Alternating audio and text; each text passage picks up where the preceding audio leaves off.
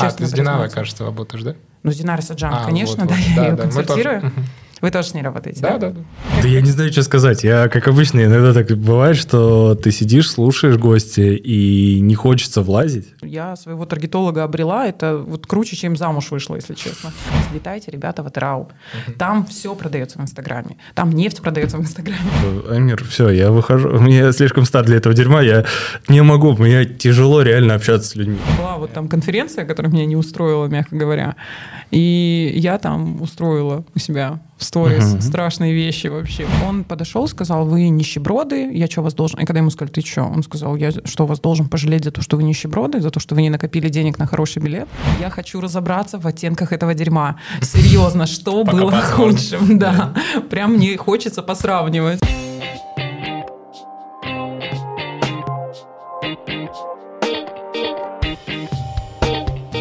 Ребят, всем привет, с вами подкаст «Слушай», надеюсь, вы успели соскучиться. Сегодня у нас в гостях Элла Макатова. Привет, Элла. Представься, пожалуйста, Привет и расскажи, всем. чем ты занимаешься. Меня зовут Элла Макатова. Это для прессы. На самом деле, у меня другая, конечно, фамилия, потому что я вышла замуж. А, вот. Я маркетолог и занимаюсь в маркетинге, ну, фактически всем. А, Везде, где можно залезть. То есть я консультирую, при этом у меня есть свое агентство. Мы сейчас, раньше мы занимались только SMM, сейчас мы автоматизируем отделы продаж, набираем сотрудников э, клиентам, ну, то есть формируем команды по маркетингу. А, Я трекерю некоторых клиентов, ну, то есть э, это сейчас модное слово трекинг, но вообще это просто серийные консультации, Мгм, которые одна из, одна из одной вытекает в другую. Вот. Что еще? А, Работала на part-time вот до последнего времени, момента фактически на некоторых компаниях, но сейчас уже просто не вывожу. И раньше у меня просто... Я еще обучаю, у меня есть курс, Да, вот, у меня есть мастер-классы, я выступаю в разных городах, вот на подкасты иногда хожу, когда приглашают. Вот, и поэтому, как вы понимаете, а я еще при этом мать, да, и поэтому а, в какой-то момент я поняла, что не вывожу и перешла, ушла из партаймов, из других компаний. Вот, а так в маркетинге, короче, везде, где кого можно потрогать, я все это в маркетинге делаю. Вот. Прикольно. А агентство все еще работает и полностью функционирует, да? То есть Да. ты хоть из part-time вышел, все равно агентство... Агентство это мое агентство. Ну, то есть у меня менеджеры, у меня сейчас команда, последний раз я считала, что-то 15 человек, что ли. Просто у меня много партаймщиков, Мгм. много кто под- приходит под проект, под задачу. Например, у меня сейчас в, кома- в команде есть стилист по одежде. Для меня это супер странно, ну, типа, зачем мне в SMM стилист, алло?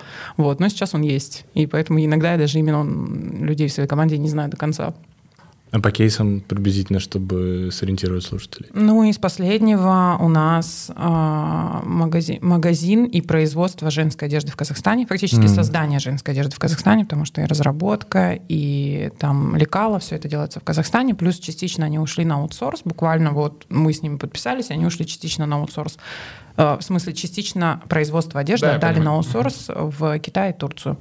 Вот. И у них две точки в Казахстане, это Алматы и Астана. И вот мы начали их вести где-то в августе. А вообще, то есть, э, те, есть какие-то кейсы, большие бренды, которые, возможно, многие знают, которые ты можешь сказать, там, ну, учитывая то, что там Индия, все окей. Блин, большие бренды, э, тяжело сказать. Ну, я работала с Кока-Колой, я для них выступала на их мероприятии 321, и в целом мы с Кока-Колой обсуждаем всякие разные мероприятия, образовательные, обучающие по маркетингу, продажам, SMM, продвижению Инстаграм и так далее. Если прям громкие бренды.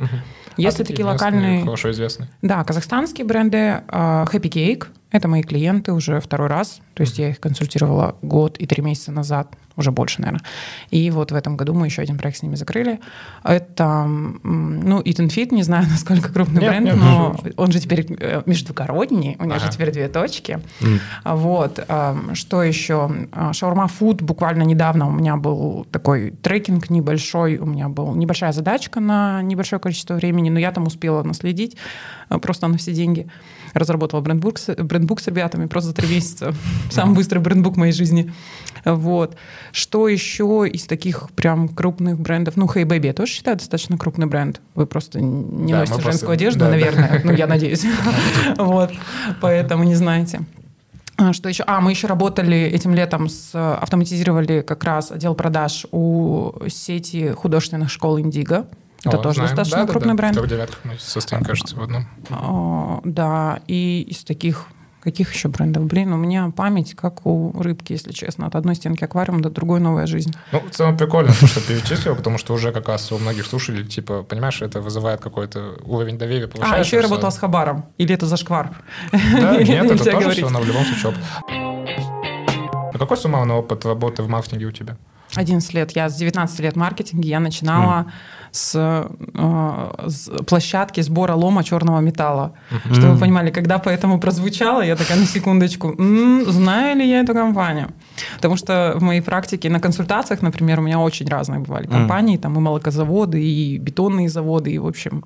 Так что меня этим не напугаешь, не удивишь, и я такая, может, я тоже знаю. Да не, не ребят». ставил целью никого напугать, если честно. Ну, просто обычно, типа, ой, это же не женский бизнес, она не, она не знает, это же так может. Ну, вообще нифига, я обожаю. У меня любимый мой проект, я его не упомянула, это «Автосвет». Я работала с ними несколько лет, собирала франшизу, продавала франшизу.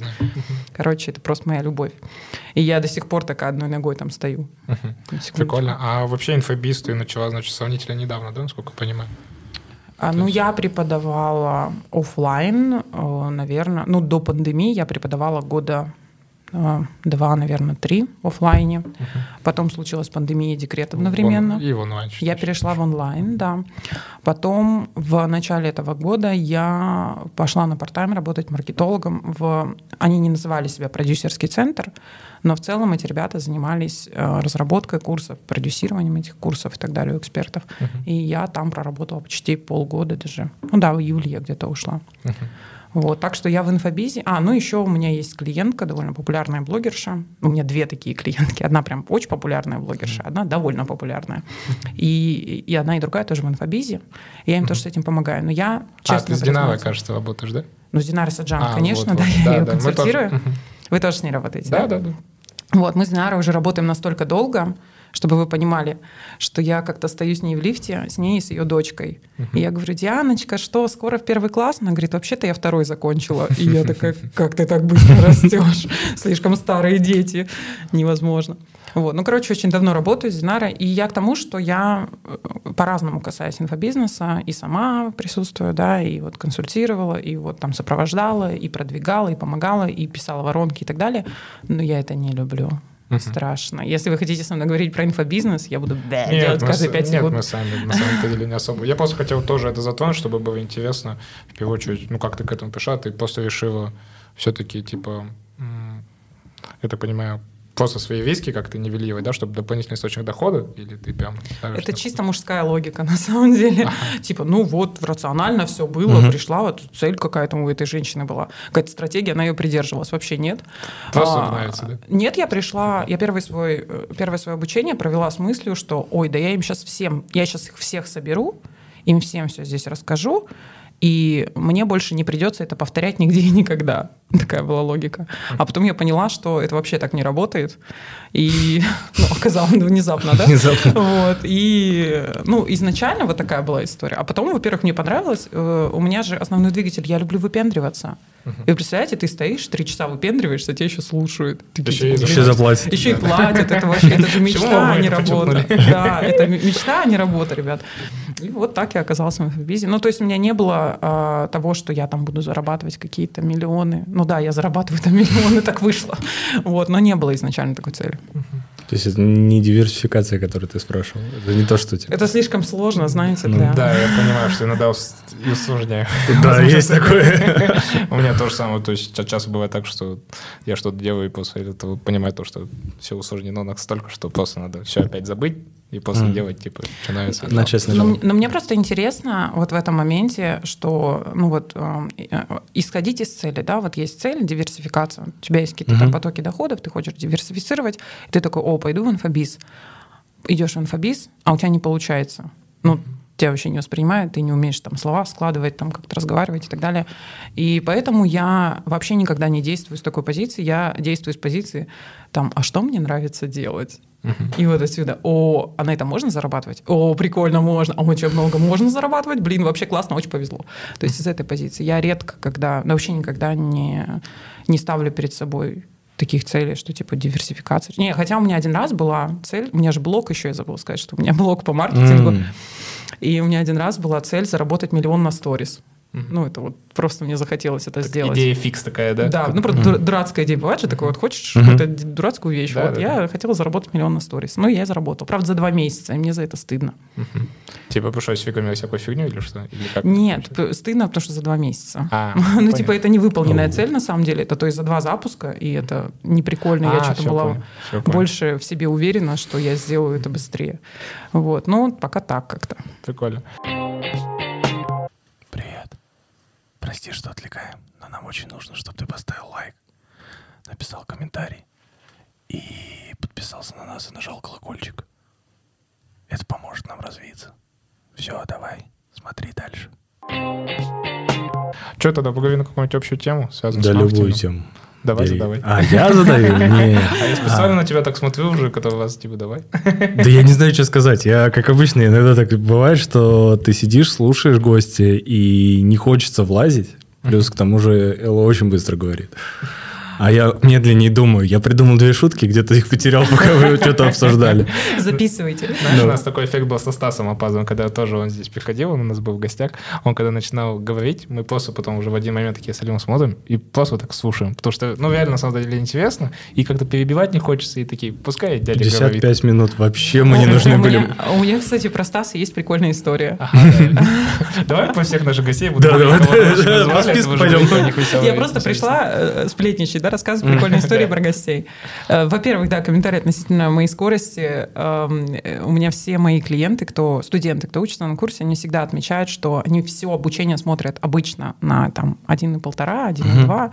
Ну, со мной такая фигня не прокатывает. Ну, Ты просто не понимаешь ничего. Вот. И да, ну, я считаю это своим преимуществом. Э, Хотя Больше многие говорят... информации доносишь? Ну, я просто быстро думаю. Я иногда настолько быстро думаю, что у меня э, речь не успевает за мыслью, и такая бельберда получается. И, но многие, ну, по крайней мере, психотерапевты считают, что это тревожность. Так что, Ну да, это очень на нее похоже на тревожность. Да, типа, когда ты быстро разговариваешь. Короче, про Стаса история. А, Это человек, который не взял меня на работу, когда мне было 19 лет. Он, наверное, этого не помнит, и, наверное, он меня не узнает, но я пришла к нему устраиваться. Вот я, честно, не помню, то ли ассистенткой, то ли администратором на, там, на ресепшн. Э, Мне было даже не 19-18, короче, я только начала учиться э, в МГУ на первом курсе, и я искала работу, вот, и я пришла к нему устраиваться. У меня довольно неплохое было резюме, наверное, не помню я, честно А у говоря. него уже агентство тогда было? Или какой проект? Он, по-моему, только, то, ли, то ли он только начинал это агентство, то ли у него было что-то смежное, похожее, возможно, По-другому, прям- когда назывался, я забыл Да, название, да. вот когда они с Борисом работали. Ага. Да, да, да, да, да. Вот, и что-то такое. Я помню, у него был офис где-то возле... а, как эта заправка называется? Аурика или как? Ну, я еще и топографический кретин, кстати. да. На Толь Создеки Ойл, кажется, нет? Нет, не на Тульсиздыке, на Ташенова. Вот где Ташенова, и там какой-то же вот есть вот этот закуток, если я не ошибаюсь. Мгм, По-моему, где-то там. Почему я это хорошо помню? Потому что это был мой первый отказ в жизни. Ну, что вот мне кто-то ск- отказал еще. Ну, э, даже, даже не так. э, Просто до этого у меня было собеседование в Адидасе на продавца. И меня не взяли. Из четырех человек меня единственную не взяли. И мне дали комментарий, что я overskilled. Я тогда не знала, что это такое. Я подумала, это как вообще? На продавца overskilled что? И тут я пришла и думаю, ладно, я overskilled, значит, сейчас я здесь зарешаю вообще. И меня тут тоже не взяли, и я вышла и такая просто рыдала там где-то на лавочке. Вот. А потом мы встретились уже э, в его офисе. Ну, нет, мы с ним конкретно не встретились, с его э, менеджерами встретились, когда вот работали с Cake. И я там согласовывала некоторые части. А, да, ну вообще в Хэппи очень много было контрагентов. То есть мы с ними, допустим, работаем по контекстной рекламе и по SEO, а там еще дофига и в Алмате, и в А они Регионе. делали брендбук для них.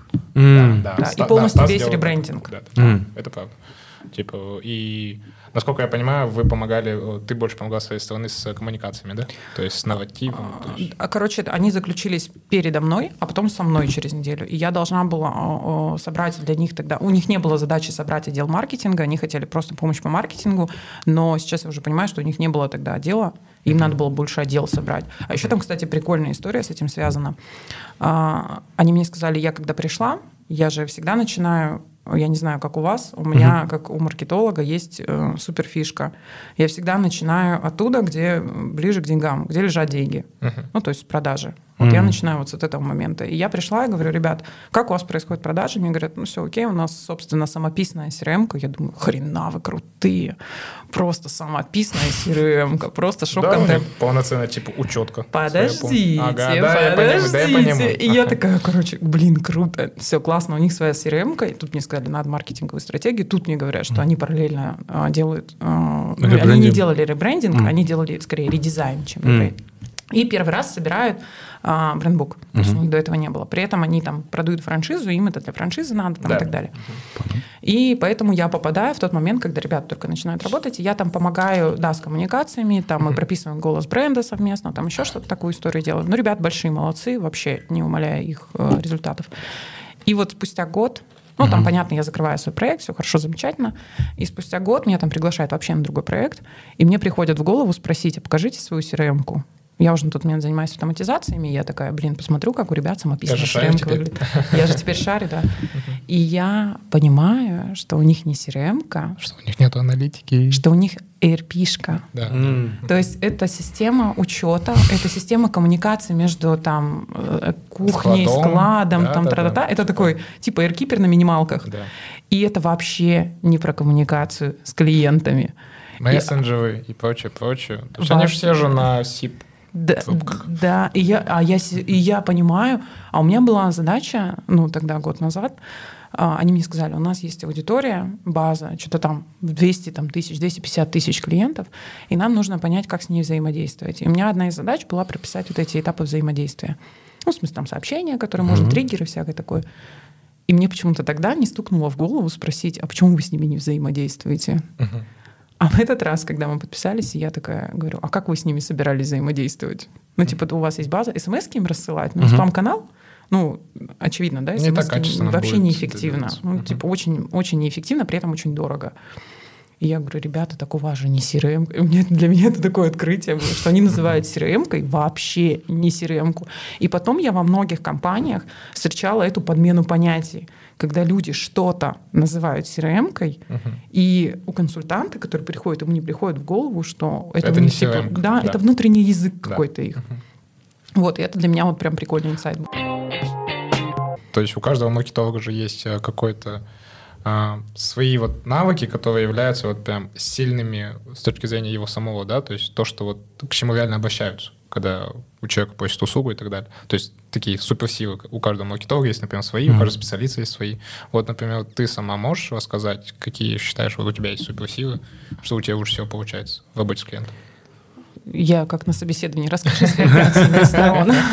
Я, у меня самая главная суперсила — это видение, наверное. Я, знаете, как Илья Балахнин же говорит, что вот есть люди-синтетики, которые могут там картинку собрать, есть люди, которые могут картинку разобрать. Вот. Я могу и туда, и обратно, и я могу чуть-чуть отойти и прям посмотреть глобальненько. Ну, то есть я редко помогаю на уровне действий компаниям, я больше помогаю на уровне результатов. Ну, то есть у меня даже был про это как-то пост, или я не помню, что-то, или серию сторис я про это делала. У меня был интересный кейс с клиентом, как раз связан с СФ. А в один из дней э, клиент, руководитель, собственник вызывает и начинает там ругаться, что ну, мне, как представителю отдела маркетинга, э, что вот, мы там не реализуем там какую-то целевую аудиторию, условно школьников, например, а это там июль или август мы не реализуем школьников, нам надо вот их там привлекать, нам надо для них сделать какие-то рекламные кампании, тра-та-та, тра-та-та. И он это так напористо говорит, так эмоционально, и я в этот момент прям ловлю эту волну, я такая, боже мой, почему мы не реализуем эту аудиторию, надо срочно что-то делать, как-то ее реализовать. Uh-huh. И он там, вот, сделайте раскраски, раздайте это на улице, раскраски, раскраски, еще что-то. И я такая, да, да, хорошо, сделаем. И, и такая на секунду раз, так, дорогая, ну-ка приди в себя. Алло, чем мы тут занимаемся? Это хрень какая-то. Какие школьники в августе? Это раз. Какие раздачи там раскрасок? Это два. Тут у людей нет CRM-системы, у них нет никакой коммуникации с клиентами, у них нет, то есть недоработанное приложение, uh-huh. недоработанные notification на приложении там, и так далее, там куча багов и так далее. И мы тогда только начинали вот контекстную рекламу настраивать и все прочее. И я такая, так, стоп. И я говорю, слушайте, я, конечно, могу заняться привлечением школьников в августе, uh-huh Но а, что-то мне подсказывает, что, Что это да, не самая платежеспособная аудитория раз, не самая активная аудитория в августе два, не самая интересная для нас. Ну, интересная с точки зрения... а, Я вообще за то, чтобы омолаживать целевую аудиторию, да, потому что они потом подрастают. подрастут. да, Долгосрочные да, да, да, перспективы, Долгосрочные да. перспективы, да. Но в данный момент есть задачи более ну, как бы актуальные. И вот это как раз провидение, да, и то есть можно провалиться в эту задачу и бороться с ней, там, и страдать месяц, а можно просто ее выкинуть и заниматься тем, что принесет больше результата. Мне есть что сказать. Хорошо. Не, касательно вот это- как раз этой истории, а, у меня было несколько консультаций а, с разными клиентами, и мы не продержались ни разу больше месяца, ни с одним. Но причина очень простая. Оба клиента очень хотели, типа, вот э, похожая история, они такие, э, перв- один клиент очень много изучал, очень много изучал аудиторию. Короче, мы месяц проработали, и он каждый раз, когда мы только начинаем рекламу запускать, там заканчивается бюджет. Я говорю, просто закиньте, и это на неделю опять откидывается. И понимаешь, мы в сумме за месяц 4 дня крутили рекламу. То есть это такая первая фигня, из-за чего э, может быть проблема, если э, стартовать и вообще не, ну как бы маркетинг без рекламы это какая-то полная херня. И второй раз, да, тоже та же история, когда говорят, типа, нам нужно придумать сейчас акции. У нас а, там, скоро сезон, скоро то, скоро все. И ты говоришь, классно. А на что? И, и у меня вот здесь не хватает как раз, э, может быть, ты дашь пару советов, не хватает скиллов, чтобы это до конца довести диалог, потому что я сижу, я могу долго э, пытаться это все протащить, но я тебе уже рассказывал про эту проблему. И потом говорю, ну, ладно, до свидания. Ну, вы знаете, мне, кстати, есть что сказать на Вот. этот счет. А, В общем, я себе визуализирую отношения с клиентом как некий отрезок, где на одной стороне клиент, а на другой стороне вы. М. И поэтому маркетинг и взаимодействие с клиентом, оно для меня многослойное. И многослойная история, вот представьте этот отрезок, поделите его на несколько кусочков. Это как разные слои, да. И вот есть, когда вы выполняете конечную историю, да, например, у клиента есть отдел маркетинга, есть руководитель, есть человек, который отвечает. Вы же, насколько я понимаю, настраиваете контекстную рекламу, да? Да, мы основном Аутсорсом. Да, да. Вот. И есть человек, который может контролировать эту историю, менеджер по маркетингу условно, а вы только настраиваете э, контекстную рекламу. И вы с этим менеджером по маркетингу говорите на одном языке. Да. И он вас понимает, и вы его понимаете, он умеет читать отчеты, он понимает, что нужно делать, что от него требуется и так далее. И поэтому ваша задача вот на этом отрезочке, она довольно маленькая, да, ну, то есть вы только э, действиями занимаетесь. Максимум вы, если этот человек, вот мы раз и чуть-чуть повыше поднимаемся, если этот человек а, э, по, менеджер по маркетингу, но он не шарит в диджитале. Ну, бывает такое, да. И он не понимает вас, у вас с, ними, с ним разный понятийный аппарат, он не понимает ваши отчеты и так далее, то у вас появляется еще одна задачка Его научить этому, да, да, переводить. переводить на с русского язык. на русский, Да. и его цели переводить на свой язык, и со своего языка их выполнять и объяснять ему, почему они там достигнуты или не достигнуты. Если там вообще нет менеджера по маркетингу никакого, ни который там в диджитале, не в диджитале, и там вы уже работаете напрямую с каким-нибудь ассистентом, это хуже Или- всего. Не, хуже даже если с топ-менеджером, допустим, который вообще не его задача, допустим, с коммерческим директором, например, каким-то. Это Да, вообще жесть. Да, ну, типа. это жесть. Это Да. жесть, но эта жесть решается тем, что вы просто больше шагов делаете к клиенту, и теперь вам не просто нужно переводить да, с русского на с маркетингового на русский, а уже просто с маркетингового на русский, с русского на топ-менеджерский. Мгм. Да, и там э, каждый раз новый фильтр появляется, да, и новая задачка. И вы просто с каждым разом поднимаете чек. Мгм. То есть вы не можете делать одну и ту же услугу Мгм. для, ну потому что у вас просто действий больше, соответственно часов больше, соответственно это будет дороже стоить. И поэтому самые дорогие специалисты это те специалисты, которые могут весь этот путь организовать. Это, знаете, очень классно прочитывается в SMM, когда у меня очень дорогой SMM в агентстве, очень дорогой. И когда ко мне приходят ребята и говорят, блин, ты очень дорогая, а у нас есть ребята, которые вот делают там в 4 раза дешевле, чем ты. Я говорю, круто, замечательно. А потом выясняется, что вот из последнего, например, э, менеджер по маркетингу в компании, заказчики будет м, фо- фотографов, мобилографов, менеджеров, чтобы они пришли на съемку. Будет физически, ну, в смысле, будильником работает, звонит им, будет их и приглашает на съемку. То есть менеджер в компании, он, они наняли агентство, но при этом ПМ — это их менеджер. Да. ну, То есть, понимаете, я он пеймит за зарплату. Да, да, Да, то есть, если бы ПМ был на той стороне, то ему бы та сторона платила зарплату, да, соответственно, там и чек был бы повыше. Вот. И э, поэтому клиент не понимает. Он идет в эту историю, uh-huh. когда его менеджер становится PM, а это что означает? Это означает, что его менеджер вместо того, чтобы генерить идеи там, стратегического характера, он занимается тем, что он будет фотографом. Занимается операционкой, которая, да, по идее, да. заниматься агентство, да. которое чуть подороже берет. Да, который чуть подороже берет, просто потому что платит зарплату нормальному проект-менеджеру, который реально все эти истории менеджерит. Mm-hmm. Вот и все. И здесь вот на, ваш, э, на вашу ситуацию ответ такой, что надо задрать чек, но сделать больше шагов на навстречу клиенту, больше за него всего выполнить. Ну, типа, вместо того, чтобы он вам говорит, какие акции, а вы вместо того, вы, он говорит вам, сделайте акции, вместо того, чтобы спросить, какие акции, вы идете и разбираетесь с его продуктом, и приходите к нему с идеями. Слушай, у тебя вот такая-то линейка продуктов, я тебе предлагаю там сменить, там, не знаю, коррек- коррекцию ассортиментной матрицы сделать, там, ввести то, убрать это, как ABC-анализ, да, такой mm-hmm. коротенький. Либо вы ему говорите, я посмотрел, у меня есть такие-то такие идеи. Mm. Да, но это будет стоить там на 30% дороже, чем могло. Потому что вы за него выполнили еще аналитику, работу фактически там маркетолога внутри инхауса. Вот я когда консультирую своих клиентов, то же самое, кстати. то есть есть где-то в разговоре, там, условно, я маркетолог, и где-то потом в одном моменте, типа, я как бы его, можно сказать, коллега именно то, что предприниматель. Он предприниматель, mm. я предприниматель, и я ему пытаюсь уже потом, если он где-то не выгребает и не понимает, я ему уже доходчиво. Ну, ты, короче, смотри, так, тык-тык-тык, вот так, тык-тык-тык, понял? Он такой, да, понял. Я такой, вот, можем так начать, типа, а потом дальше уже тебе объясним это, это, это, это.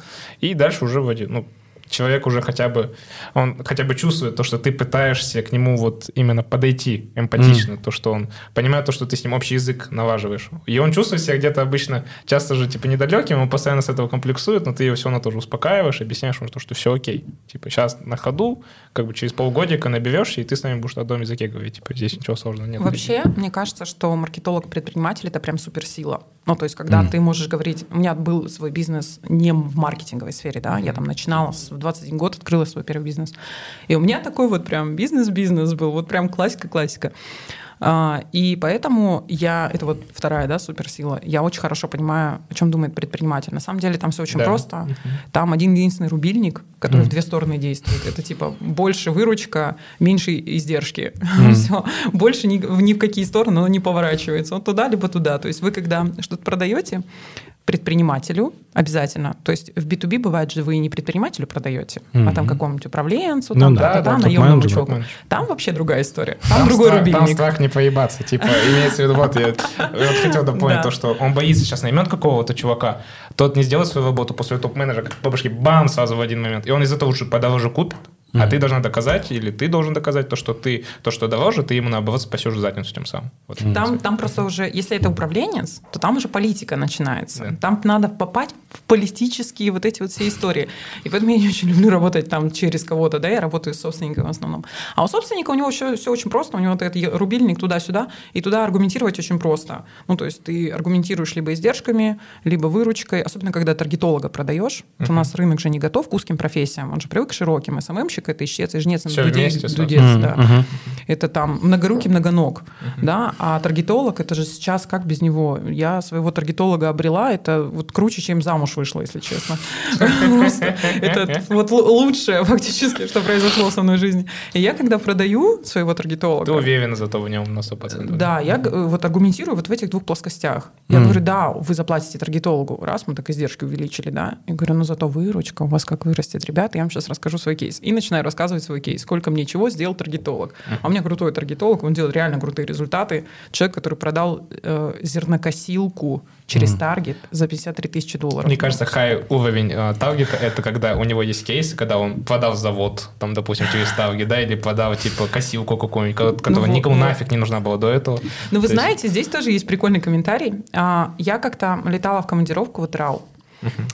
И до момента этой командировки я, так же, как и большинство, была уверена, это я часто слышу от мм. людей, которые на конференциях выступают и так далее, они считают, в Инстаграме продавать там бетон или продавать там что-нибудь, там какое-нибудь производство там скотча технического или что-то, это хрень какая-то. Слетайте, ребята, в Атрау. Mm-hmm. Там все продается в Инстаграме. Там нефть продается в Инстаграме, о чем речь. Ну, то есть а, реально бетонные заводы продают через Инстаграм. Реально всякие там вот эти штуки, по которым бетон спускается, продают через Инстаграм Инстаграм, всякие краны и все остальное продают через Инстаграм. И поэтому вот с, с точки зрения того, что продать там завод или продать зернокосилку в, через Инстаграм... Это прям обычная задача для них. Обычная задача для трау, обычная задача, серьезно. Я еще хотел дополнить то, что предприниматели часто же двумя способами мышления. То есть управление рисками у него сразу в башке всегда, типа, mm-hmm. риск, риск, риск, типа, минимальный, максимальный. И управление возможностями, да, там, типа, много с этого заработаем, мало с этого заработаем. И вот тоже вот между ними как раз-таки тоже, если ты какой-то микс подберешь, где ты сможешь ему не сильно... Ну, тоже вот, э, согласись, нельзя же иногда слишком много ожиданий давать клиенту. Всегда же нужно все равно его держать в какой-то рамке как бы Оставить место для вау вот этого. Да, ну, то есть его в голубое облачко сразу не пускать, то, что вот ты сейчас придешь и типа бабах сразу везде будет. То, что так часто тоже мы... Раньше как-то, знаешь, я прям показывал свои кейсы условно, да, и каждый заказчик уже прям ожиданием накидывался и думал, сейчас мы будем точно такими же крутыми. И я им потом после этого, наоборот, уже начал, если какой-то кейс рассказываю, я объясняю то, что такой кейс получился, потому что сами заказчики уже до нас были, на самом деле, крутыми. Вот здесь, здесь, здесь и здесь, поэтому у них так получилось. Чтобы каждый раз их уровень ожиданий чуть-чуть... Mm, типа сначала добейся. Простите, что отвлекаю, но должен сказать. Ребят, помогите нам развить наш проект, подписывайтесь на наш канал, ставьте колокольчик, ставьте лайк, рекомендуйте это видео своим друзьям, кому может быть интересно. Спасибо, продолжайте смотреть. Ой, да. у меня пришел вопрос в голову вообще не из этой темы, okay. как, как э, это чаще всего бывает. Uh-huh. Вот вы сказали про то, что посмотрели на ваши на результаты, на ваше портфолио, вы там говорите, что вот ваш клиент, это он в большинстве случаев такой красавчик, что таких результатов достиг.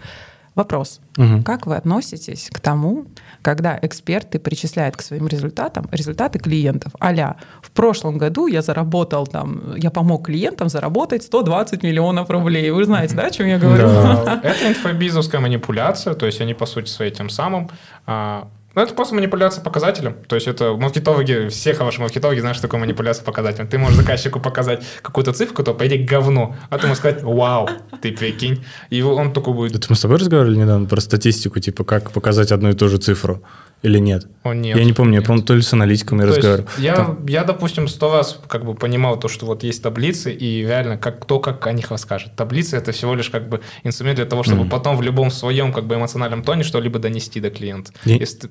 Просто расскажу эту историю, потому что у меня с кем-то был такой разговор, там типа, или я что-то подкаст смотрел, я не помню. 30% выросло на 30%. И можно сказать, выросло на 30%, но на рынке, э, я не знаю, сам рынок вырос на 70%, это одна цифра. На 30% выросло, это э, в два с половиной раза больше, чем в прошлом году одна и та же цифра, в принципе, да. может быть даже одна и та же информация, одна и та же ситуация. Как ее подашь, так она и кушается. Да, да, да.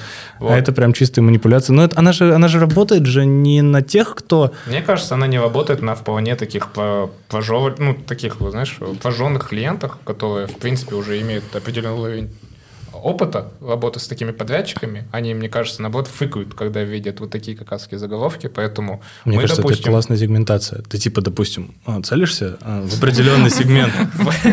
На лидов целишься, Не, не, целишься, вот они купят, потому что они будут верить, что ты заработал там заказчику своему там. Они же будут токсичны, они же наоборот, как раз у них и бюджеты меньше, и Не, но если ты курс продаешь за, там, я не знаю, 1300 ну, тенге, и ты набираешь просто массой, то это, конечно, вкусно. Вот. Ну да, поэтому если как бы инфобизио, который такое делает, э, нацелен на то, чтобы быть масс-маркетом, мне все равно вот сейчас давайте туда все-таки не заходить, потому что меня все равно многим чем бесит инфобиз, я об этом уже много раз говорил. Поэтому мы, допустим, когда в агентстве пишем, мы тоже сначала раньше, типа, сколько там пытались посчитать, короче, хоть какие-то такие цифры, которые реально будут симпатичны для предпринимателя. После этого мы остановились над тем, над тем что сколько оборотов э, рекламы мы откручиваем наших клиентских. Тем самым мы как раз и никаких конкретных клиентов не указываем, и просто показываем, какие масштабы именно бюджетов у нас сидят. И количество заявок, потому что у нас прям в кабинете в Google Ads же можно такое посмотреть. Uh-huh, uh-huh. Типа мы вот так показываем, и все, вот, ребят, чтобы примерно понимали, что вообще происходит. Типа найдете агентство с похожей цифрой, круто. Типа класс. У нас с тобой с первого подкаста история, что ты так относишься к инфобизу, знаешь, ощущение, что ты вот скоро запустишь свой курс. Типа, это очень долгий прогрев. Типа, знаешь, я его не люблю, но вот я сделал курс. Ну, как это, кто это, Собчак так делал или кто? Собчак, да, она сначала а, а, уделала Блиновскую, а потом в какой-то момент такая, а теперь мой курс по заработку, по счастью, по дыханию матка и все такое. Да, ну, я просто к тому, что я вообще зачастую себя, э, почему я себя отделяю от инфобиза. Ну, во-первых, инфобиз, да, это слово с негативной коннотацией стало из-за того, что вот как раз... Ругательное, на самом да, деле. Ругательное. Ну, да. А во-вторых, э, потому что я э, иногда чувствую себя, знаете, как э, вот бывает же ребенок во дворе, с которыми никто не играет. Вот это моя история. Одна в песочнице. Да, да, одна в песочнице такая, ну, ребята, нельзя же людям гарантировать доход, это же просто курс. И все такие, в смысле нельзя? Это же влияет, это же твой курс, благодаря ему он зарабатывает. Я такая, нет, это же просто курс. И вот так у меня совсем, ну, типа, я тоже не люблю к себе причислять вот эти все Э, я, честно говоря, даже не знаю. А еще мне недавно один консультант задал вопрос мне, какая самая крупная компания что-то была под тобой или что-то там такая формулировка была интересная. Да, что типа сколько ты, сколькими людьми в самом большом своем объеме ты управляла. И он говорит, вот я управлял заводами, там по две тысячи, по три тысячи человек. Но я же как адекватный менеджер понимает, что никто не управляет двумя тысячами людьми, людей. Ну, под тобой да. там типа три человека. 5 да. 10 человек команды, и у да, них есть твои. Да. И у них есть, да, какие-то свои команды. И меня это в такой ступор вогнало, что это может быть а типа, типа каким-то с какой-то супер, э, супер, да, поинт а, какой-то, ага. что у тебя вот ты работал с компанией, в которой 3000 человек, и ты говоришь, что ты ими управлял, хотя ты ими не управлял. Не, ну это вообще дичь. Я, кстати, вспомнил. Это тоже, это тоже манипуляция видел, показателем, потому что всегда, опять же, есть руководитель отдела, там максимум как бы от 5 до 10 человек, соответственно, руководишь вот этим отделом. А дальше, если это, например, топ-менеджер, ты руководишь топ-менеджерами, это круто, классно. Если ты гендив или исполнительный mm-hmm. директор, да? И потом, если все это... Но это чисто вот, вот эти наполеоновские комплекс такой определенный, то, что вот, 5000 человек мы управляли. Я не понимаю, я больше, я вот сейчас даже в нашей команде, я хочу сократить до трех людей, с которыми я коммуницирую, потому что вас, вас шесть, и я такой, а, что так много-то? Да, воробушек, социофобушек, не хочу вас шестерых. Но здесь как раз просто про то, что он потом постоянно аргументировал к тому, что ну, Элла просто работает с небольшими компаниями, может дать как бы адекватный совет, она же работала с небольшими компаниями. И я думаю, интересно, а это что мне нужно взять, пересчитать весь Happy Cake со всеми филиалами и сказать, так, я работал, или там Кока-Колу, да? точками Happy Cake работала, и там с Кока-Колой, скажем, руководителем в магазине работала Кока-Кола. Типа я выступала в одном маленьком проекте Кока-Колы молодежном, там обучала и так далее. И сейчас я такая, ребята, подо мной ходила, это просто 9 миллионов человек. С учетом всех волонтеров, это тяжкий больше. Отвечая на твой вопрос, кстати. Ты вот сейчас сказал, я хочу сузить свой круг э, коммуникации угу. до трех человек. И что ты потом жалуешься на то, что ты заказчика не можешь общий язык найти? Нет, я, я, я после этого понял, когда, нет, когда я э, вот эти консультации провел, я же тебе так и написал, типа, Амир, все, я выхожу, мне слишком стар для этого дерьма, я не могу, мне тяжело реально общаться с людьми. Это же как... Э, Поэтому, это ребята, как давайте мышца. делать подкаст. То есть, да. То есть это же отчасти же как мышца. Это точно так же, как в тренажерном зале. То есть да. уходишь, Ну ты ходишь, посмотри ходишь, на себя, посмотри на меня, и поймешь, что как бы тренажерный зал тоже не моя тема. А, да понятно, что это мышца, понятно, что ее надо прокачивать. Просто есть вопрос, когда, блин, я для себя неожиданно выяснил, что мне прям интересно сформулировать себя в рамках э, корпоративной сейчас среды, попробовать. Просто я не знаю, с учетом э, самой специфики корпоративной среды, это когда ты 70% работаешь, а 30% на HeadHunter обновляешь резюме, вот это вот фигней занимаешься. Но... Кофе, смузи, да? Ага. Но при этом, при всем, ну, как бы те задачи, которые я сейчас Э, решаю, мне стали намного интереснее, и они а, заведомо, то есть я пришел, доказал свою какую-то компетентность, и мне сейчас дают задачи, которые мне интересно решать. А приходить, э, я понял просто, что вот, попробовал консультацию, вернул деньги, и а, история такая, что мне, ну, мне неинтересно заниматься именно вот этим. Я для Нов, себя новым чем-то доказывать себя там. И да, прочее, доказывать прочее. я что-то уже доказывать не, не хочу. Ну, я бы не сказала, что я консультациями занимаюсь ради доказательства. Опять какая-то извращенная у вас мотивация. Нет, я имеется в виду после высуши. Мне, короче, мне просто, почему я консультирую, мне прям по приколу. Ну, типа, я прям очень-очень, во-первых, люблю людей, страшно просто. Во-вторых, э, для меня это, знаете, вот как в детстве тебе задачки дают угу. на Олимпиаде. Участвовали? Я вот участвовала в Олимпиаде по математике. Это каждый раз как интересно, необычная задача. Да, да, да, абсолютно. И я такая сижу и каждый раз прям уже ладошки почувствую, боже, что же там будет, что же они, что же их интересует. И я всегда так расстраиваюсь, когда там что-то простое. Mm. Ну, капец, что вы пришли вообще? Вон идите, вон, не знаю, куда-нибудь сходите. Ну, со временем уже все равно же проблемы становятся все более-более понятными же, наверное. Да, все, все, просто все чаще вот это ощущение, когда ты это говоришь одно и то же. Ну да. Это же от кейса к кейсу, вот, допустим, вот это, когда даже кейсы уже формируешь с разными проблемами, которые вы решили, мне кажется, ну, штук 50 наберется разных проблем, а потом после этого уже, знаешь, 51 появится через несколько лет, например, когда уже реально будет что-то совсем Ну да. там другое. Но чаще всего, типа, чем страдают большие компании или средние компании, да? То есть это менеджмент, как правило, внутренний менеджмент и плохая коммуникация внутри.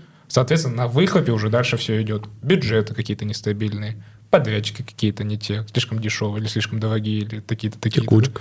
Да, текучка. Ну, ну, вы знаете, я тут недавно на эту тему как раз рассуждала, и, и, хорошо, проблема звучит абсолютно правильно. Вопрос в менеджменте, тра-та-та, тра-та.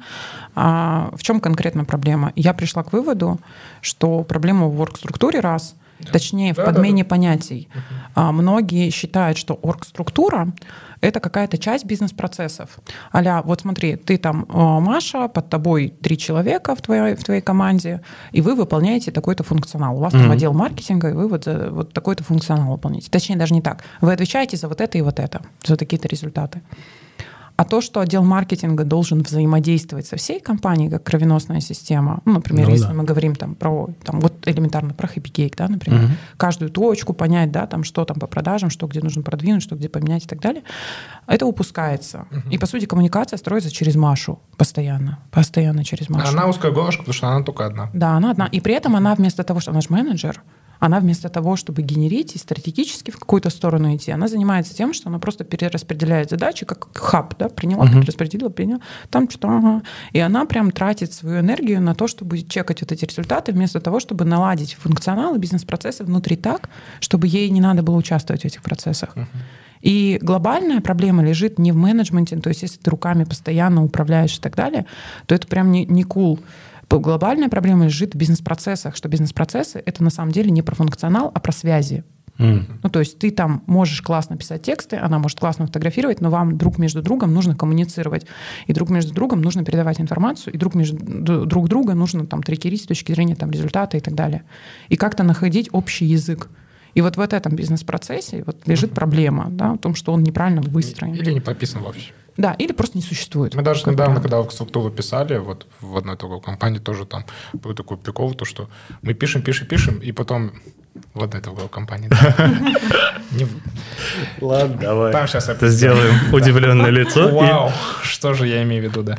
А, И, в общем, там тоже мы сидели, когда отдел маркетинга такие сидим, такие под коммерческим директором. Я такой, нет, ни в коем случае. Они такие, может, под вот этим? Нет. Типа, можно как-то отдельную веточку? Типа, он говорит, а что они тогда, зачем они будут гендиректора, типа, напрягать? Я говорю, давай гендиректора не будем двигать, давай отчитываться этим, а вообще будем все, все мозги, типа, двоить. Ну, то же самое, непонятно. То есть, есть такие определенные отделы, которые вот бегают везде вокруг да около, например, юрист. М. Ну, типа, чё? Административный отдел. Да, да, да. Или СБшники, что они? Закупщики. Вот, вот. Ну, то есть, Ага.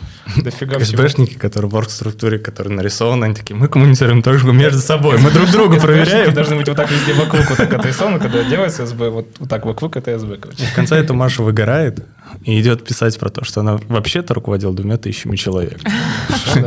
И потом э, использует это. Вот я помогла своим клиентам заработать столько. И седые волосы. И Спасибо. такая, да я свои 25, а выглядит. Отлично занимаюсь маркетингом. Это же вообще не стрессово.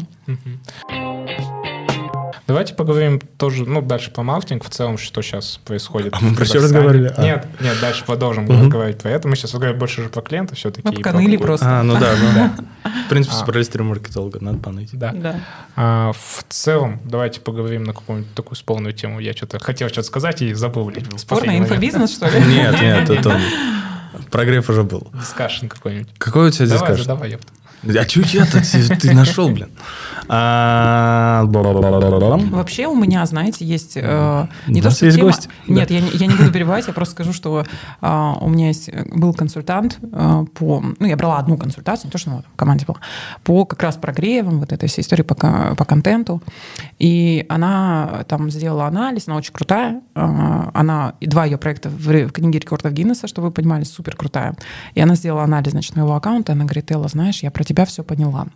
Ты королева разъебов.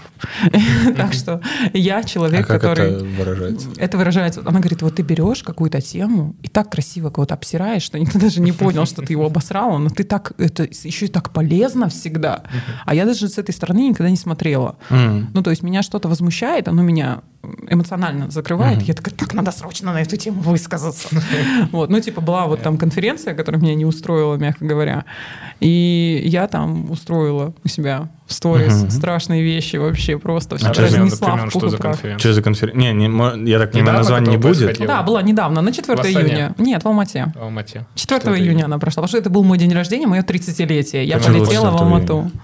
И там выступали всякие разные ребята. Это не то, что там была самая большая вот эта конференция, нет? Ну, Они же все себя так называют. Да, я 4 июня вроде бы был в Алмате вроде, нет? Не знаю, не помню. Вообще, э, на А в чем последнем... была проблема? спикеров В чем была да, проблема? Да, не называя имен, как бы просто Спикеров. Сложно не называть ее. В общем, э, ну, какая там была? Она была супер распиаренная. Я купила самый дорогой билет, который там был, VIP. И водянистая, судя по И всему. он вообще был недорогой, на самом деле. И я уже тогда напряглась. Я подумала, не может VIP стоить 100 тысяч. Это фигня какая-то. Ну, и, естественно, там, и начиная с организации, то есть там, что это, там, конференция сама в жопе мира, неорганизованная еда, бла-бла, как зайти, непонятно, не предупредили насчет того, что там холодно, там, ну, все такое организационное, да. А, Потом в самом начале был дикий просед. Я вам как человек, который выступает, я знаю, что вот первые 10 минут самые важные. Да? То есть каким настроением дальше ваши чи- читатели, зрители а, будут сидеть. Нет, блог же еще. Аудиослушатели. Да, а, и вот, и был дикий просед, то есть я, я еще опоздала, как обычно, и я... Какого-то спикера, в смысле, вступил? Это был не просто спикер, первый был организатор, и он типа открывал эту конференцию. А, всем И я здрасте. захожу на моменте, когда он рассказывает о какой-то дичайшей личной трагедии, дичайшей, там что-то то ли болезнь мамы, то ли смерть мамы, что-то такое. Ужасная трагедия, просто э, прям вот до слез, понимаете? И я захожу, и вот этот черный экран, и он говорит таким проникновенным голосом, рассказывает свою личную трагедию, и с этого начинается конференция. А а дальше после него там выступает типа Динара Саджан или кто-то. Ну, вы понимаете, да, какой просто эмоциональные качели. Да, да, ну да, да. Да, ну то есть вот это. Потом, то есть сам, сам, сама вот подача, то есть не только организация, но еще и вот контентная организация. Ну и дальше просто все по нотам, то есть там спикеры. Опаздывали, что-то передвигалось. Опаздывали, десятое. передвигалась, один не прилетел вообще, выступал о- онлайн. Потом ужасно информация, особенно от приглашенных спикеров, была прям, скажем, ну, прям как Ясь. будто на студентов рассчитанная. И ты сидишь такой в випе и думаешь, что происходит. И ты пытаешься сделать такое, знаешь, такое лицо вот такое вот серьезное, чтобы хотя бы... И вот ты еще впереди А- а сидишь, потом- если уйдешь, все увидят, да. Да, А да. на следующий день вообще был трэш. Они У них не было ведущего первый день. Это вот еще один, да, косяк организации. А на следующий день они решили все исправить и позвать ведущего чувака, который просто сам попросился, приехал гостем, говорит, ладно, давайте я буду ведущим. Ну, замечательно. И он просто оскорблял зрителей на следующий день. Он подошел, сказал, вы нищеброды, я что вас должен... И когда ему сказали, ты что? Он сказал, я что вас должен пожалеть за то, что вы нищеброды, за то, что вы не накопили денег на хороший билет. И все, э, знаете, вот это есть фильм «Неадекватные люди». И там есть монолог, в котором главная героиня говорит, бывает же, что вот ты видишь какого-то откровенного кретина, а потом понимаешь глаза, ищешь глаза, кто тоже это видит, и не находишь. И вот у меня было это состояние, потому что ему рукоплескали, а я это слышала и думала, как вы позволяете Шок. Себя оскорблять. И, короче, я была вообще не на вайбе. И, ну, в общем, это было ужасно. Да. И потом много, на самом деле, это вот было в начале лета, считайте. Потом была в Астане конференция, на которой я не была, но был мой менеджер. Мгм. И она меня добавила в общий чат, где сидели э, участники конференции. И я просто в какой-то момент открываю чат и вижу там дичайшую переписку, э, ну, когда люди начинают возмущаться, а организаторы не присутствовали на месте, они были удаленные. Я вижу дичайшую переписку, и в этой переписке вижу, что э, уберите чувака про Путина, не надо Путина. И я такая, что происходит? Почему на маркетинговой конференции люди говорят про Путина? Что не так? И она мне потом такой дичайший трэш рассказывала, что я такая думаю, боже, как хорошо, что я не попала на эту конференцию. Прикольно. Поэтому Тогда- я никуда и не хожу. Не, я люблю, я люблю движухи, но в последнее время, честно, очень мало качественно. Я последний раз, когда вот был в Алмате, вот буквально две недели назад, был тоже один форум, который не буду называть, там и тоже спикер не приехал, и все, короче, все у нас все, все вместе, короче, наелось там по времени, куча опозданий. И просто уже, знаешь, после этого мероприятия такое все. На следующие три месяца у меня этот э, Детокс. э, детокс от мероприятий, вот именно вот таких вот. Не хочу сейчас опять пробовать там какие-то, Мгм. каких-то организаторов, потому что все равно есть какое-то ожидание реальность. И там как раз таки там хедлайнером был Джакишев. Вот условно он удивил, там удивил до этого еще один спикер, вот Асана Мотос, Нурлан Смогулов, и все, и после этого до свидания. Я сразу от двоих этих спикеров отслушал, я специально пошел именно в те в тайминге, когда mm-hmm. они должны были выступать. Всех остальных просто в курилке. Да, вот на этой, презента... на этой конференции в июне как раз была история с хедлайнером, который... Это двухдневная конференция, и в конце, в самом конце, в самом-самом-самом самом выступал хедлайнер. И это был дикий провал. И самое ужасное, что этот хедлайнер потом писал у себя в Инстаграме, что это было лучшее выступление за ее жизнь. И я думала, что тогда было худшим. No, no, no. Что просто я хочу разобраться в оттенках этого дерьма. Серьезно, что было худшим? Да. Прям мне хочется посравнивать. Потому что, на мой взгляд, это был прям... Вот я как спикер, который тоже выступает на более мелких, конечно, мероприятиях, но меня бы свела с ума э, картина, когда ты говоришь, а люди пачками встают и выходят. Пачками. То есть uh-huh. вот по пять человек, по шесть человек встают и выходят uh-huh. из зала, пока ты говоришь. У меня бы истерика случилась. А тут человек такой, лучшее выступление в мире. Я вообще в шоке, когда вот я недавно был на стендапе Нурлана Сабулова, и там просто, короче, не видели этот скандал в ТикТоке? Нет. Нигде не, не видели, да? Там, короче, балконы на самой арене, где выступал Сабулов, звука не было слышно вообще. И они да, все слышала, выступления, да. короче, овали Нувану, то, что, типа, звука нету. И вот просто вот ты понимаешь, что у человека опыт бешеный, когда он может вот так в одну секунду перевернуть ситуацию, и потом после этого он людей успокоил, вытащил их на трибуны, чтобы они там уже постояли, послушали концерт стоя, и типа все возвалил, по сути. Но организаторы тоже прям жидко, прям максимально. Да, я слышала про то, что там не было звука. Да, да, то, что спускались все вниз. Нурлан красавчик, организатор говном. Да поговорим на ту тему, которую ты один раз рассказал в Инстаграме. Я как раз недавно, когда смотрел твой Инстаграм, увидел, что ты писал про жопу, так называемую. Как раз сейчас осень, как раз сейчас э, в любом случае давящая погода. И многие наши коллеги, маркетологи, СММщики тоже, возможно, сталкиваются а, очень сильно с таким стрессом, потому что приходится же общаться и с клиентами, либо с коллегами. Всегда везде спрашивают за какой-то результат. И часто же бывает такое, что и от погоды тоже хочется просто все бросить, сжечь все, убить всех и просто свалить переехать в другой город? У нас раньше с подружками был э, такой прикол. Они меня спрашивали, сколько раз за этот день ты захотела бросить профессию навсегда. Mm-hmm. Потому что раньше у меня это было довольно... До психотерапии, знаете, это была довольно частая история. А, да, я делала тред, немножко контекста, да, я делала тред, который назвала «Жопа», где я рассказывала об эмоциях. Я, давайте, я, еще один контекст. Я в Инстаграме разные амплуа на себя применяю вот в своем Инстаграме. Mm-hmm. И у меня есть коуч с Алиэкспресса. Это я. Вы заказывали нормально, пришел вот этот, uh-huh. ожидание реальность. Вот. Я иногда, на самом деле, я, естественно, не коуч, не психотерапевт, не психоаналитик и так далее, и так далее, со всеми остановками. И я просто сама в коучинге, и, ну, то есть у меня есть коуч, который меня коучит по финансовому росту. А до этого я была в психотерапии три месяца. Вот. И я такая взяла на себя плащ, что я могу о своем опыте Донести рассказывать. свой опыт, да. Да, угу. очень откровенно. Угу. Ну, то есть я очень откровенно рассказываю о том, что происходит со мной. Угу. Иногда прям too much даже. Вот. И рассказывала про жопу, что у меня каждую, каждую середину э, лета у меня случается жопа, состояние, когда я очень плохо себя чувствую, угу. не могу объяснить причину. И я разные, это уже не первый год, и я в разные года использовала разные методы. Ну, где-то избегала, где-то там отрицала, где-то делала вид, что все в порядке. Это, знаете, как тик у человека. Вот у тебя все плохо, ты вот сидишь вот так, и тебя спрашивают, все нормально? Все нормально, все нормально. Вот. А у тебя на лице написано. А у тебя уже, ты просто, тебе очень плохо. Уже перекосила. Вот, перекосила, да. И вот я рассказывала о том, как это пережить. А что касается сейчас, вот прошло столько времени, я вот тред это делала, страдала столько Да, он давно был, э, в смысле, Тред был в сентябре.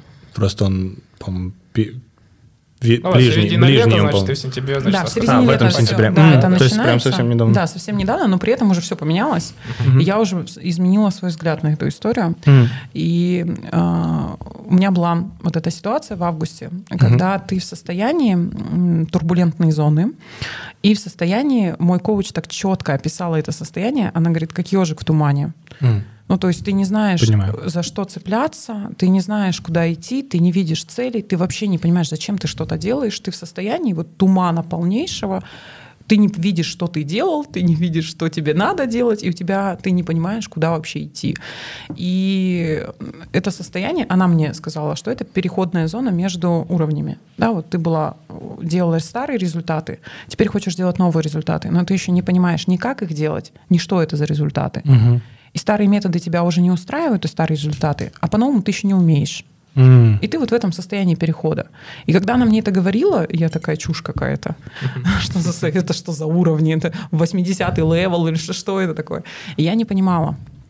И потом это все доходит до, ну, то есть вот этот критический уровень, он доходит до предела, когда это все выливается. Ну, у меня это было в там какой-то жесткий эмоциональный кризис, Мгм. да, и в какой-то момент ты просто трезвеешь в один момент. Мгм. Ну, то есть Как ты будто вот- просто проснулся. так да, раз нормально. и пришел в себя, и ты такой, блин, да я же всю, всю жизнь понял вообще. Я вообще все знаю, как надо делать. Идите сюда, я сейчас всем вам все объясню. А вот у меня говор- это типа произошло там недели две назад. А Если говорить про уровни, это получается, что ежегодно плюс-минус в одной... Ну, то есть тебе условно, Середина лета, да? надо 9, 10 месяцев, чтобы выйти в новый уровень или... Ну, вы знаете, я же не была в коучинге никогда. Я в коучинг зашла в апреле. И А. меня жмыхнуло страшно в этом году. Вот я иногда, вот знаете, как это проявляется? Ты когда смотришь фотографии, например, сначала, или вспоминаешь события с начала года, например, там апрель месяц, Мгм. или там вот январские события, да, вот по моим ощущениям, внутренним январские события случились лет 10 назад.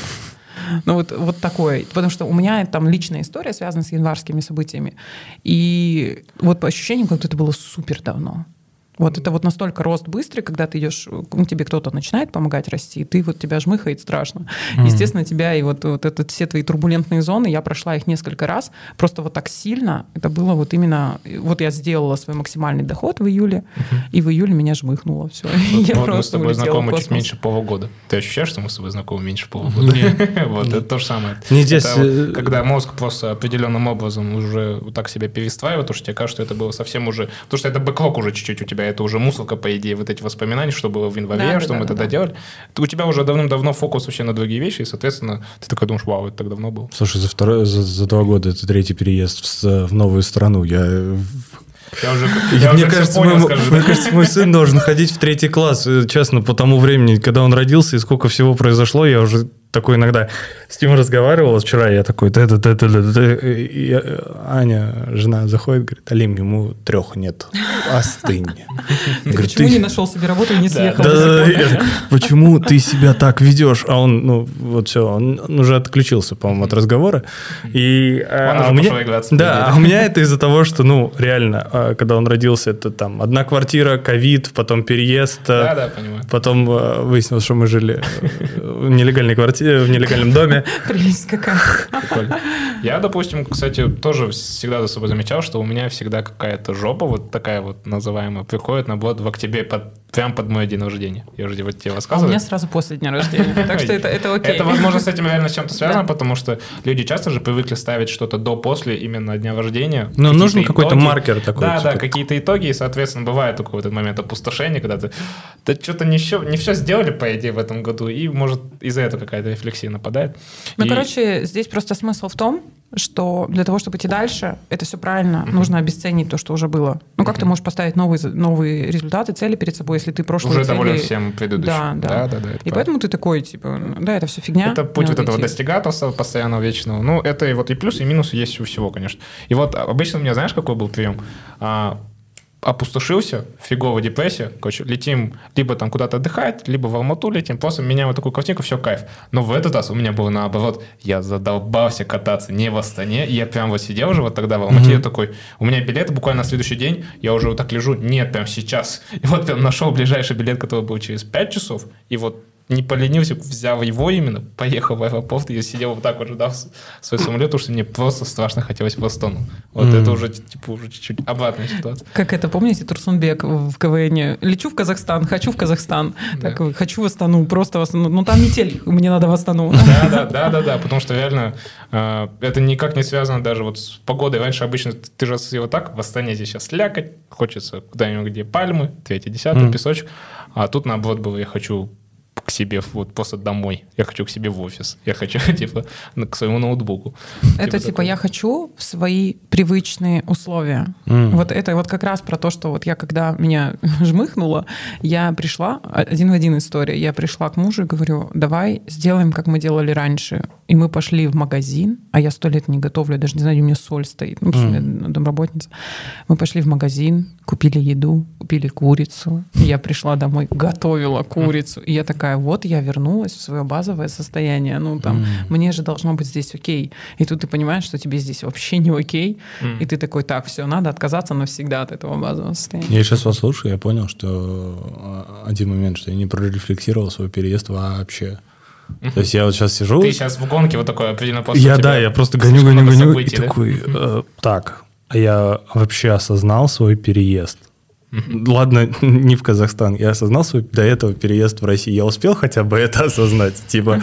А, и э, ну вот пока вы рассказывали, сидел, думал и вспомнил, что я вот начинаю когда а, с кем-то об этом разговаривать, а у людей, ну нет этой же проблемы. Они же Нет не этой понимают. эмпатии, Они же даже, они же не И понимают, ты что стресс начинаешь что-то рассказывать, они такие, да-да-да-да-да, у нас э, вот тоже было что-то, вот один раз я, короче, в отель ехал, и я такой, «Бля, ладно, в жопу, я пойду сам с собой поговорю. И сидишь такой вечером, думаешь, блин, написать кому-то, вот мне иногда, э, я тебе там кому-нибудь, или по работе кому-нибудь могу ничего написать, что-нибудь, просто начать что-нибудь обсуждать, просто потому что ты сидишь такой, Потому что это определенный уровень одиночества. Я Да. понимаю тебя на самом деле, потому что я тоже, когда в Москву в 17 году переезжал на 4 месяца, я же думал, что я туда навсегда переезжаю. Это я просто тогда не знал, что.